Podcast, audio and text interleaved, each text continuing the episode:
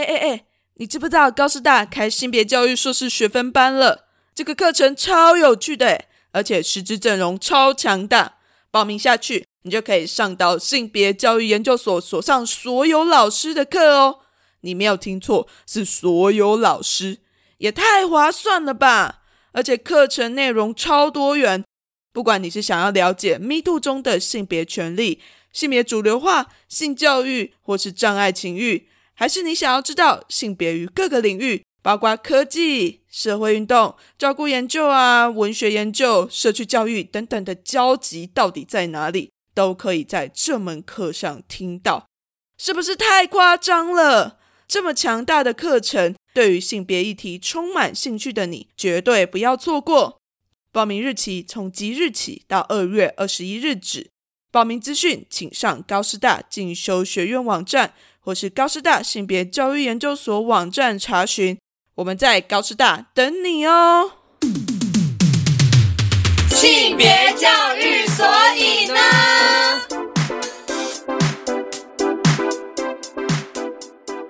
欢迎来到性别教育，所以呢，我是主持人 c o n y 这个频道是由高师大性别教育研究所所制作。我们今天邀请到的来宾是一位国中的辅导教师，那他同时也是高雄市学生辅导智商中心的督导马达拉达努巴克。哎，你 c o n y 你好，大家好。哎，达努巴克你好。那我们刚刚在访谈之前有大概算了一下，我们的届数嗯差的蛮多的。今年我自己是一一级进来的，然后达努巴克说他是九十一级吗？应该是吧，应该是吧，已经久到久到不知道，对对对，对。那我觉得在这么多的借数，就是我们现在这个对谈里面，还蛮期待等一下会有。还在算吗？九十 九十吗？对，就是哎，他已经是性别所刚开始成立的样貌，跟现在的样貌开始做一个对谈，我觉得会蛮有趣的。哦，真的，嗯。那一开始就想问说，为什么一开始会想要来念性别所？一开始念性别所的这个考试的决定，是因为我在两千年的时候啊，我之前服务的学校，其实这件事情后来全台湾的人应该知道的人蛮多的，就是叶永志事件是在我服务的学。学校发生的这样，那叶永志事件之后，我是学校的辅导老师嘛。照理来讲，依照我的本职学门，我应该研究所的时候进修比较是要考辅导研究所。但我自己在学校工作的经验，我会觉得说，学了辅导、学了智商之后，好像有一些跟社会的现况回应上，还是需要有一点了解外在的现实条件、社会结构的困境跟限制。如果一直停留在心理的辅导，好像是自己个人可以解决心理调试的问题。外在这些困难好像都不是困难，我觉得这样子好像有一点点，在我当时的工作里面，我会觉得有一点限制，所以我就想说，那好，那如果有机会，其实也是因为叶永志事件之后，我就认识很多在念性别研究的老师们，包括已经过世的谢文龙老师。还有在更之前，就是在教育部当时还叫两性平等教育委员会，毕恒达老师跟苏千林老师，那时候我就诶听到他们在讲一些东西，我才知道有性别研究这个学门，这样当时也不是那么普遍啊。但我知道如果高师大有一个性别教育研究所可以试试看的话，我就想说让我去考考看，没想到时间准备的非常短就考上了，这样。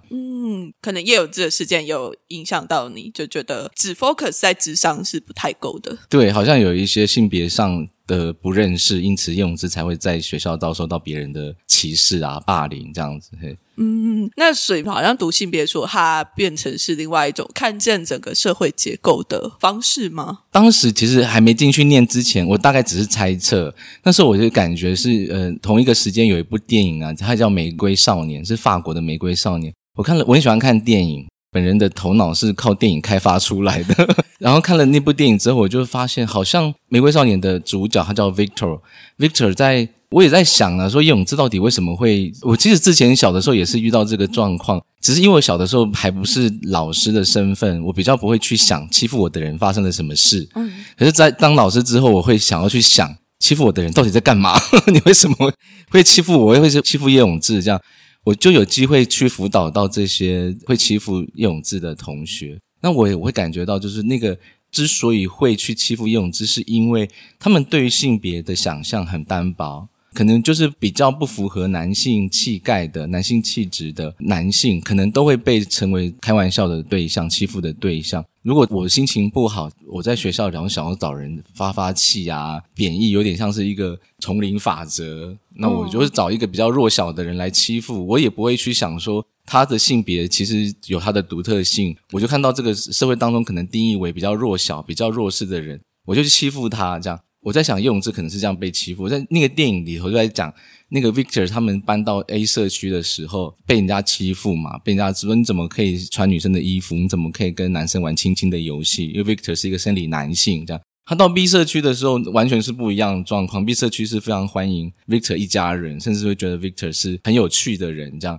有不同的社会环境，可能对待不同的比较少数的性别，诶，态度就会不太一样。我在那时候我就在想说，应该是环境的问题，这样。不是性别的变异，而是说外在的环境能不能包容非典型的性别？这样，所以我那时候在想这个问题。我还没进来读书之前呢，就已经想了很多，对，就已经想了很多。这样，我在想，应该是因为这样子，所以比较有概念。所以当时在准备考试的时候，我不晓得现在还适不适用于想要念性别所的考生们。这样，我那时候念了那个性别社会学。还有，嗯，好硬哦，很硬吗？我看了很兴奋呢，我看了非常开心。这样就原来性别有这么多不同切入的角度。这样，另外一本好像是跟性别社会学，另外一本我忘记是什么了。但是我就觉得看那两本书之后，就然后看了很多性别平等教育期刊。哦，嗯，那时候我就觉得好像是需要来念才会知道更多，但是当时就是知道说，其实会只有念心理辅导，对于学生在现实社会当中所遇到的社会结构的限制。帮助比较少，这样子，嗯嗯，所以就有朝性别这一块去前进。那你考进来的时候啊，你有觉得压力很大吗？因为是个研究所嘛，而且又是跟之前的职场研究是比较不一样的领域。就是我自己的感觉，是我从小到大，我都一有一个极限，因为我是原住民嘛，所以我会觉得我念大学就已经很不容易了。就是我能够念有机会念到大学，对我来讲已经是很不可思议的一件事情了。大学毕业还当老师，然后当了老师之后还有机会再去读研究所。我考上的时候其实是非常开心。所以你你跟我讲说有什么压力很大吗？这样我反而那当时的感觉是，就是我觉得我人生突破了某一种极限，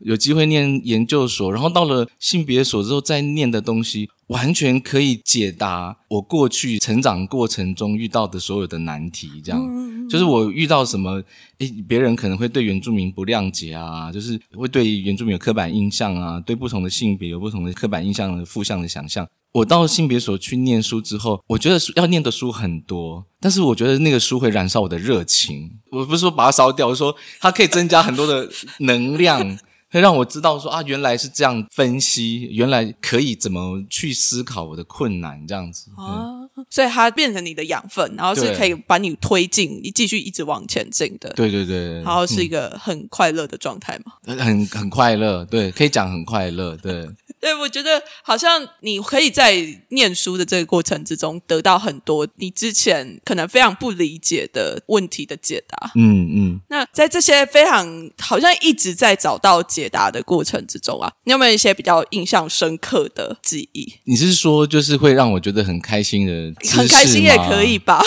我知道那个感觉是很开心。我举个例子。比如说，就是讲到父权这个词，这样哈，就是哇，你用男性中心去想，就是像西蒙波娃讲的，就是这个世界是以男性为中心所建构出来的，这样有这个概念之后，就是好像看很多事情都可以解答哦，为什么男生会这么？霸道？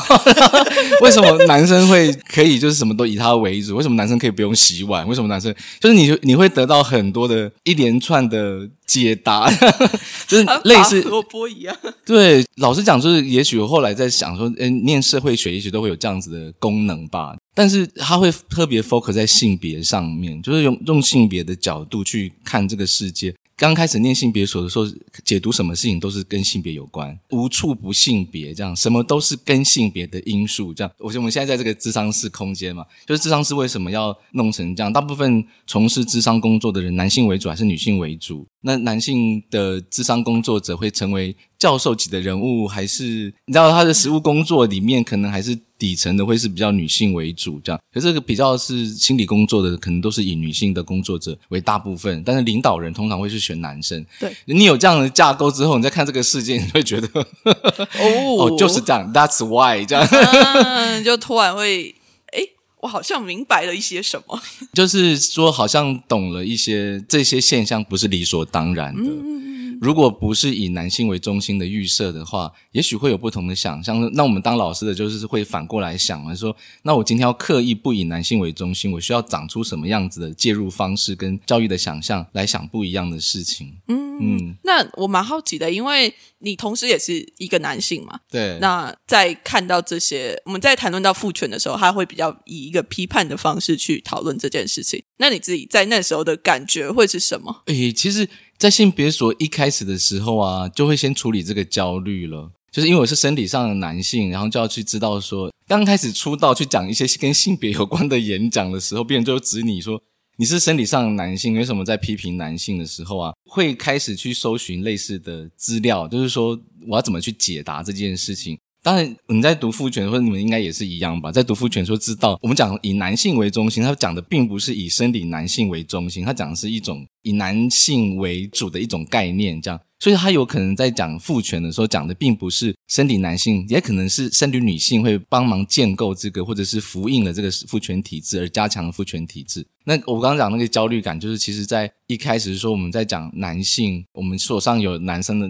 的老师嘛，而且他就会讲很多，就是他怎么身为一个生理男性的女性主义者，这样当时也会有很多的男性的，像卞恒导老师啊，就是会稍稍微把存在的焦虑啊，稍微给他化解掉，这样。但是也会像你讲，就是说生理男性的性别研究者，他在面临这件事，他可能也会遭遇到别的女性的挑战，就是说你是男性，不应该来女性主义阵营这样子。那还好那时候有因为那个老师们开的读书会，为我们有念到相关的书籍，就是会有像德国啊，或像 b e l h u s 的那个谈论到 Everybody's Feminist。就是说，每一个人都可以当女性主义者。那为什么会这样讲？他就当然就讲出了那个性别建构。他讲的不是一种身体上的划分以外，还有可能会讲到，就是说男性也可能会在父权的体制之下成为受害者。就是当时会讲到那个 “kono” 的那个概念嘛。这样虽然是身体男性，可是他有可能会因为是劳动工作者，或者是非典型的异性恋男性，或者是像叶永志这样跟我一样的比较女性化的男性，也会成为在这个父权社会底。下的弱势，这样，所以得到很多的启发了，这样，嗯嗯，在这个过程之中，好像也慢慢的找到了属于自己的女性主义者的位置。对，就是会，我觉得在性别教育研究所里面，会需要处理你的女性主义者的位置。你们应该也是吧？就你们是在哪一个位置上面？因为女性主义并不是只有一种这样。对啊，是非常非常多样性，而且意见蛮奇异，大家的想法、想象好像都不太一样。对对对对对。对，但是我我觉得我们在手上的时候，都会做非常大量的讨论。哦，对啊，是不是很高兴？对，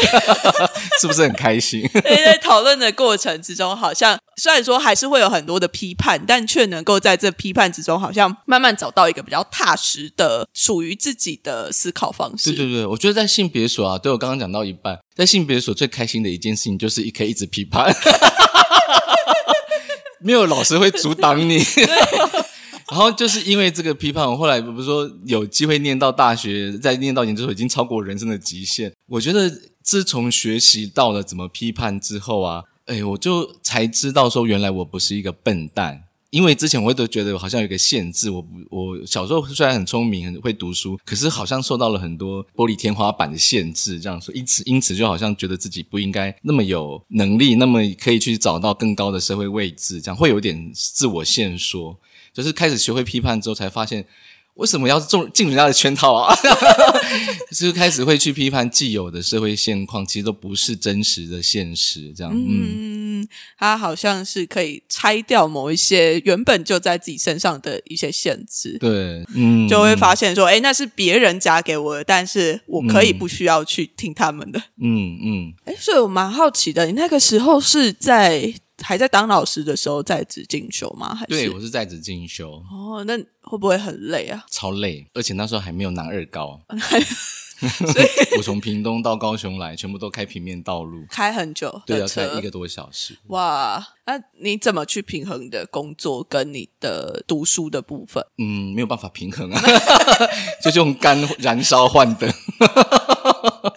就是很累啊。那时候在学校工作，然后一个礼拜有两个半天可以进修。讲如果是在职生的话，大概就是知道说学校可能可以有这样的进修的工价的规定啊。然后我觉得我还蛮幸运的，是当时有性别教育的专班哦，我有一些课是晚上修课，晚上我就可以不用占用到学校的公务时间，我就晚上再来上课这样。嗯，嗯，但是还是很累，因为你还是要读书，还是要读很多的文本之类的。对，你也知道嘛，老师们 很严格。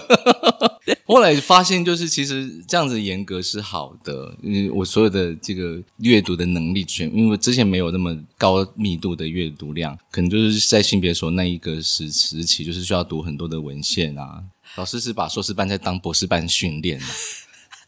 真的，就没有抱怨哦，老师们。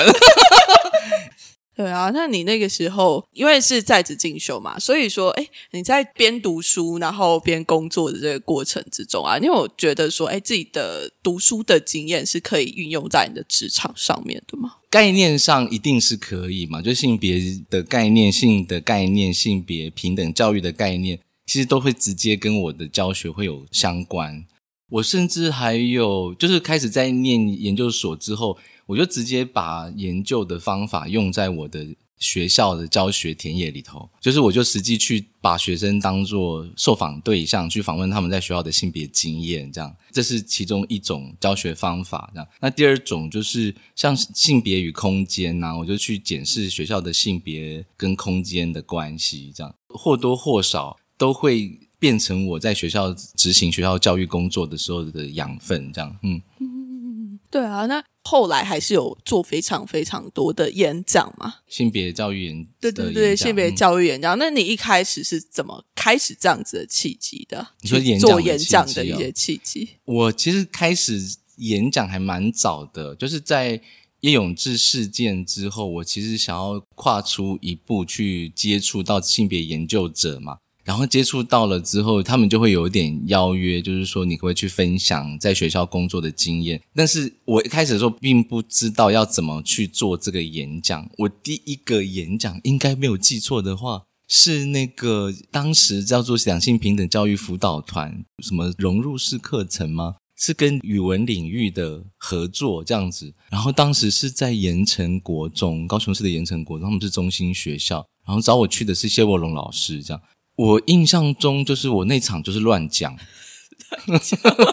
我也没有真的，我也没有真的乱讲，我有准备，可是我还是不知道我在讲什么。到后来就是比较多的论述，我觉得还是需要累积一点点自己的论述。你读了别人的东西，读了这些研究之后，你怎么转化到你观察到的现象？然后这个观察到的现象还要扣合不同的主题。你你你要讲的题目是跟教学有关的话，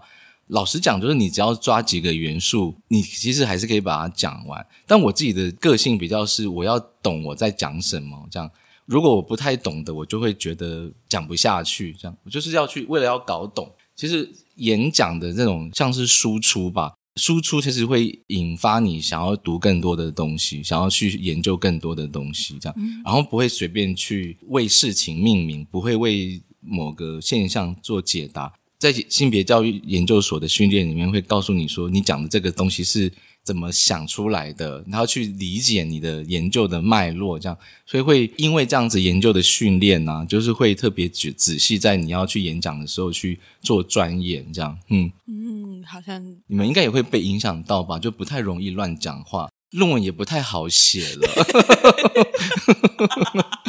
确实有点困难，就是现在有点寸步难行的感觉。嗯，但我觉得这很很好啦，寸步难行很好吗？就是会比较谨慎啊。但你刚刚问我说，就是什么时候开始演讲嘛？我们那个时候是民国，嗯，哇，天哪，就是两千年之后这样。其实台湾的性别平等教育的发展，或者是台湾的性别运动的发展，也才刚起步没有几年这样。所以其实，在当时的演讲，其实很多的邀约啊，我其实没有办法全部都掌握得到，就是我会比较筛选在跟学校教育议题有关的演讲，这样，嗯，就是还是会选择跟自己的经验比较有关系的去，做演讲跟叶永。志事件有关系的演讲，嗯，那所以说，哎，读了性别所之后，有让你的演讲的方向再更开阔一点吗？我的硕士论文是做原住民同志的研究嘛，所以就是往这个方向去。我收集到的文献、阅读的文本，就很多都是跟多元文化、同志研究啊，然后族群研究啊、族群与性别相关的研究。那这几个研究的主题，就会变成我日后的主要演讲的题目。就是别人会找我讲，也是因为我对这些研究主题有有研究，这样子。嗯。那这样子在谈这个性别跟族群之中啊，会不会有可能遇到一些比较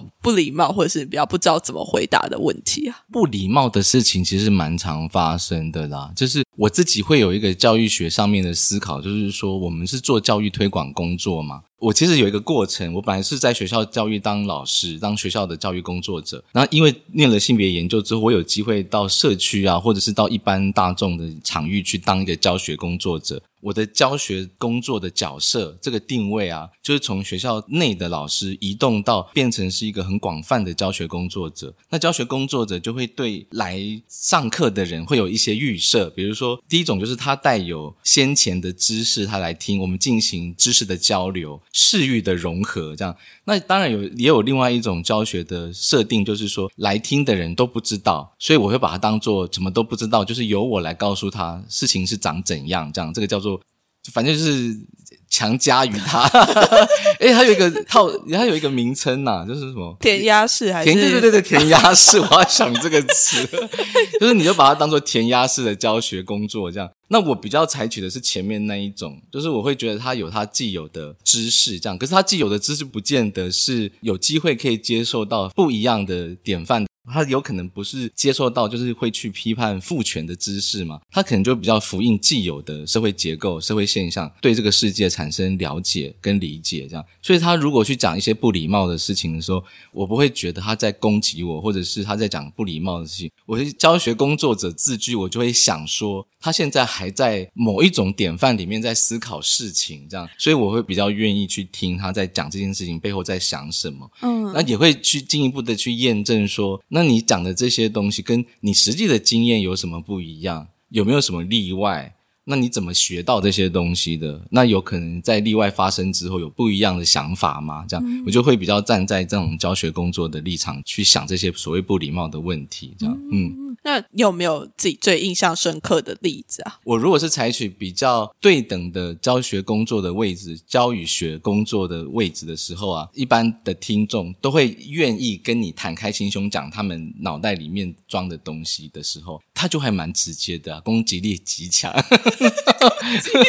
就会很直接啊，就会跟你说，有一次我去一个部落去放影片吧，然后去帮那个女权会高雄市女权会做多元家庭的那个宣导嘛，但他们有一些部落场就会请我去帮忙这样，然后我去了之后，我我们都会在。铺陈之后嘛，才会开始讲说，诶，现在同婚法通过了哦，就是那个同志男生跟男生可以结婚喽，这样。其实前面已经讲过很多其他的议题，以及为什么要同婚合法化这样，然后也会讲到我自己的同志生活的经验，他们就会说都是因为猜英文造成这个世界上很混乱这样。你就听到他在讲这些话的时候，我就立即联想到很多那种群主都在散布这种谣言。就那个群主的呃力量还蛮大的，就在他仅有获得外来知识的当中啊，就大概会重复播放，都是因为蔡英文的关系这样。然后还有吗？还有就说别的东西吗？说这什么？我们现在现在听起来就算笑话，可是对他们来讲是真的哦。什么什么世界就会毁灭啊？呃，如果有一天洪水来了之后，就是因为同性可以结婚喽，像这样子的，我都已经讲说我是同志了哦。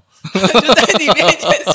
就是在我面前讲这件事情，这样，那我我就想说啊，我就会拉回到我自己身上嘛。假设是我的话哈，因为我结婚可以跟你没有关系，这样，可是我就不晓得，如果是你们部落的小朋友，他也跟我一样，这样，他不知道听到你的话会怎样，这样子，嘿，他们有什么样的回应吗？嗯，大部分的人都叫他闭嘴啦，可是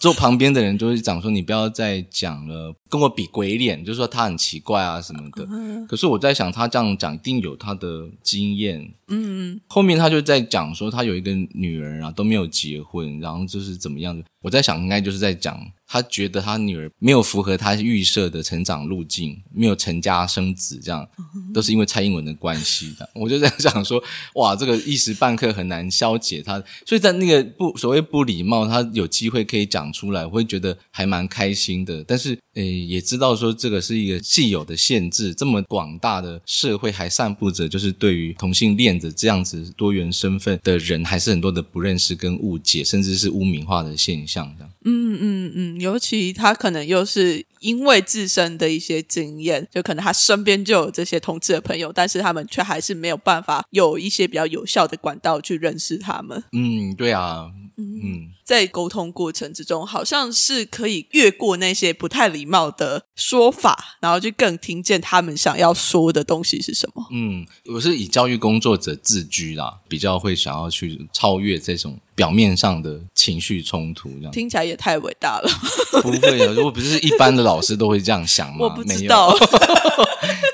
因为有的时候在那个当下，你听到那些话，好像还是会有一点点情绪吧，多多少少，还是完全不会，就是觉得还好。我觉得知识给我很多含容的力量，哎，我们在讲的这些东西，它其实都要变成有机会可以内化成为你的人格的一部分的话，我想到的并不会只停留在就是说大家对于统治的攻击，想到的是。这个社会它就是预设以刚刚讲父权嘛，它也可能是以预设异性恋机制为霸权的那种概念，所以他的脑袋想的也是异性恋。即便是我们知道很多像什么希特勒过去帮忙他的那个合作伙伴那个武将，他也是一个同性恋者，这样他原本以为希特勒会原谅他，或者是以因为他的功劳，然后忽略他的同性恋的身份，就后来还是被希特勒害死了。这样就是类似像这样子的故事，会提供给我们一点典范，就是说。诶，即便是知道自己需要去帮忙同性恋的朋友，他也可能会因为这个世界充斥着异性恋为正确的版本的观念，很难长出别的做法跟想法，甚至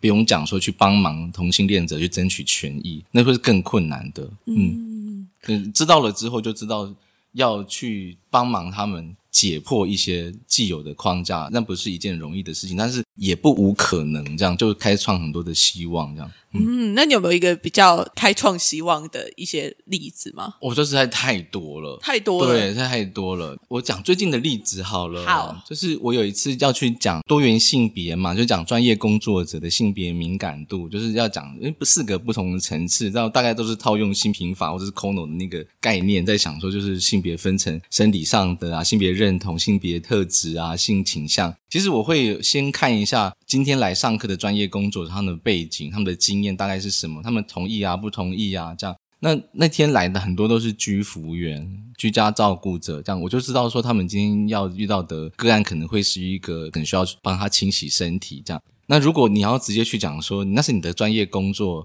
你要克服你的恐惧，你要去摸他，这样你要去帮忙照顾他，我觉得是。这是认知上面的期待，我比较不走这种认知派，我比较是走情谊派的，我是走情感路线这样。那我就会先从他们关心的事情开始询问，这样。我前面一定会先讲那个观点的转变，就是你什么时候，呃，我会先讲语言，语言如何行构了我们的知识，我们的语言其实是有限制的，这样。那我们我就举几个例子去讲那个语言为什么会有限制的这件事情，这样，然后再进一步的再讲说我们误以为正确的东西，它有的可能在几十年后会被翻转，它也许不是真的答案。那我我要讲这个东西，我的教学的工作的立场就要变成是我要能够接受别人的挑战了，因为我我讲这个东西，它如果要能够内化成为他们的一部分的话，变成是我在教学的过程中他们的挑战背后的那个逻辑跟脉络，我要有机会可以听。不然的话，如果我直接跟他讲说，反正这个现在就是你就是要接受，你就是现在法案都通过了，那你还想怎样？这样，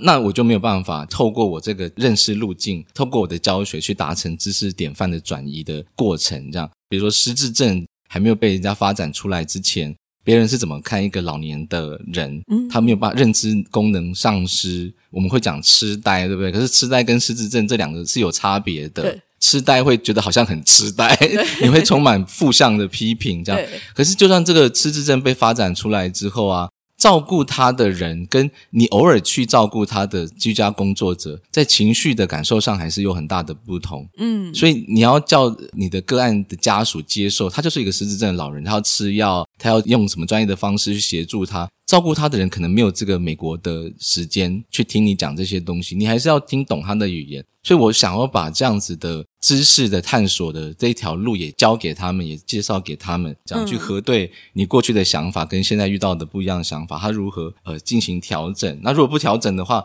那个认知会在你的大脑里面会出现那种像出车祸的现场这样。就是你就会很多的情绪，很多的困惑，然后你就会没办法正常使用你的大脑，这样你的认知就会失调。这样，那就是讲到课程的一半，我才会开始讲 LGBT，才会开始讲性别的层次，这样。然后这些概念，就因为前面已经讲，他们也都同意了。呃，那一场我有教他们玩那个妙语说书人，嗯嗯，呃，妙语说书人会有那个文化的认知命名，他就是会去经验到，诶，别人对某一张牌卡的那个命名重点看的不一样，这样对。然后后来他们在知道说，啊，原来有四种层次的时候啊，原来有同性恋也是正常的，然后双性人也是正常的。然后他们在接受这样的概念的时候，就会比较知道要怎么去调和。诶，我过去可能对于同性恋不能接受，其实下课时间也有专业工作者听众呢，来跑来跟我讲他女儿的事情，这样。他女儿的事情，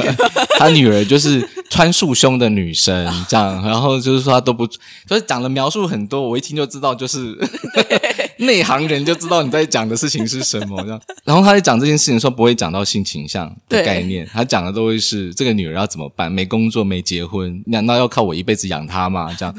其实中间因为我的那个智商工作的背景的关系，他们会多问我要怎么寻求协助。嗯，那我们一般的解释就是说，如果个案没有主动想要去寻求协助的时候，是觉得他需要去寻求协助的人，也许需要先去寻求协助。这样，嗯 我就大概跟他讲交流了这一些东西了。然后后面在谈论这个性别的时候，虽然看起来好像跟他没有直接的关系，我在讲课，可是我隐隐约知道。我在讲的这个东西，就在回应他刚刚问的问题，这样，所以我自己的教学设计里面会有这些考量，就很多层次，包括认知的路径啊，自己生命经验跟现有我们需要进行调整的讯息，如果遇到不一样的状况，怎么去调整，而不会是直接告诉他说什么才叫正确的性别知识，这样，嘿，我是这样子做，所以你说很感动吗？就是说我好像也都已经习惯，就是别人可能会有一些回馈啊，我觉得我们在某一个历史的时间点会有占到一个优势，是我们带着在性别所学到的这个比较先锋的知识，然后去告诉别人的时候，我我自己会有一个过程是，诶，我觉得因为有这样的知识，因为有这样子的研究。有这样认识的路径，所以我们会帮助其他正在困惑当中的人，因为他没有其他的知识而生命遇到困顿的人，这样我就会有这样子的感觉，所以就可能现在已经那个感动已经不会那么的被感动了，这样我啊我知道就是这是我的教学历程，就是真的会有学生因为我讲了这件事情，在他在底下听。然后他的整个生命，他就会有一个新的架构去思考，那未来要怎么想这件事情？这样，这其实是一件很不容易的事情，因为有的时候，当你这个新的架构出来了之后，它很容易就让整个人生是转向的。对啊，对啊，期望是如此的，但是没有转向，我其实也没没关关系。他愿意继续这样子，我也觉得也很尊重他这样。嗯，就是还是回归到每个人都有自己的选择，但是在这样子的算是潜移默化的方式之中，好像带给许多人有对于不管是性别或者是说怎么样去认知一件事情有不一样的切入的观点。嗯嗯嗯，嗯嗯。那不然我们来聊一下电影好了，因为你刚刚有说的人生好像很爱看电影 对对对，是电影建构出来的。那如果说要推荐跟性别有关的电影的话，你会自己会推荐哪一些电影？最早就是像那个艾滋传染非常严重的时代的电影啊，就是早期我还没有那么接触到性别性别研究之前看的电影，就很具有启发性的，像李安的《喜宴》啊，哦，或者是像那个汤姆汉克斯演的那个《费城》，对，就是当时看了之后就，哎，就蛮激励人心的作用。就是说，其实有时候看到很悲惨的事情的感觉，并不会让你真的绝望。你会知道这个悲惨，然后你会想要去试着改变什么事情。这样，我觉得看悲伤的电影也不见得是不好的。然后后后来又看了很多像我刚刚讲的《玫瑰少年》的法国片嘛。然后我很喜欢重复看电影，像那个控诉啊，就我就重复看了很多次。虽然每次 就觉得，其实像有些电影我不太敢看，像那个韩国呃熔炉啦，所以我不太敢看，就是我到现在还没看。台湾也有另外一部类似的电影，我其实都不太敢看。对无声，那其实像这样电影，它其实也可以让你看到这个世界的残忍。这样就是因为你我们没有重视到性别的权利差异，可能会让某些弱势者受到不利的对待。这样我觉得会有这些效应，就包括呃女同志的处境啊，就是像好莱坞拍的一些电影啊，女魔头啊，这也是会让我们知道说，原来就是我们没有看见女同志的存在，会因为你想要，还有好像还有另外一部电影是跟想要逼迫女。同志去变更他们的性倾向，就强暴他的那个呃情节。我觉得这个好像女同志的片里面很多都在谈论这件事情，就是变更性倾向的部分，然后就会遭受到别人的惩罚性的强暴，这样子。对对对对对对，嗯，就是其实其实我看比较多是比较罗曼蒂克的男同志电影。也是可以推荐一下的吧。对，所以有些对电影对我来讲很重要哦。就是说，小的时候偷偷看，然后长大之后能够光明正大看的时候，反而没有觉得很惊喜。这样类似像是那个小的时候你情窦初开，然后你喜欢年纪比较大的男性的那种男同志电影。其实蛮多这种情节的电影，这样这种就会很吸引我，因为我们小的时候也是这种处境，就是默默喜欢某个男生，但是没有办法表达出来，这样好像跟人生经验是有点类似的。对对对，就我觉得电影很多，那如果要一个一个讲女性影展的电影啊，酷儿影展的电影，那其实也太多了。后来有当那个酷儿影展这个组织协会的副理事长啊，曾经有这样的经验，所以有。帮忙选片过，这样对于选片的过程就觉得哇，原来全世界有这么多的人在关注性别为主题的电影，这样，嗯，哦，这也是一个蛮特别的经验，就可能真的是因为很喜欢看电影，然后同时又有在关注性别相关的议题，对，然后就这样子的经历，嗯嗯，那如果是书籍呢？你自己的话，书籍就更多了啊！你们确定你还要再念书吗？没有要推荐给要来考试的人，推荐给考试的人哦，比较好入门的，大概就是读那个有社会学基础概念的书籍，强推剑术又剑灵以及性别打劫这样。嗯，好像能够在进来之前先有一点点的相关的概念。对啊，我都觉得我们几乎快那个作者叫什么名字去，我忘突然忘了。Ellen Johnson，他已经变成性别教育出街的讲师名单了。对，还有国内很多很好的性别研究啊，有老师的书啊，对对，性别教育小词典，对性别教育小词典，他贡献了非常多，需要读很多文献，然后需要去累积很多性别教育研究所做出来的文献整理，这样就可以读读看。就大家如果有兴趣的话。哎，好像不是只有性别教育小词典，还有其他的书籍。多哎，请上网搜寻有美会。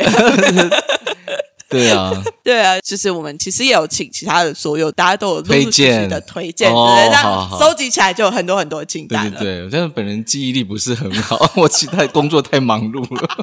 没关系，没关系，我觉得他就是也是回到一个不一样的观点嘛，因为每个人会看的东西好像也都不太一样，然后嗯嗯嗯，会推荐的东西也都是不太一样的。对，那就是这边也非常谢谢达努巴克接受我们今天的访谈，跟我们分享了这么多的故。故事还有你自己的经验，嗯，谢谢大家。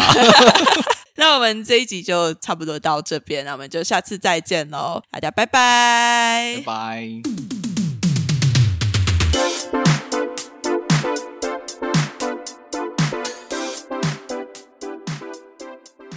亲爱的大家，很感谢你收听到这里，我是高师性别教育研究所的所长博伟。听完这集节目。不知道你对性别教育研究所有没有多一点的认识？如果你心动的话，欢迎追踪我们的脸书、IG，任何有关招生的讯息，我们都会及时在网上公布。最后，高师大性别教育研究所，我们诚挚欢迎各位伙伴的加入。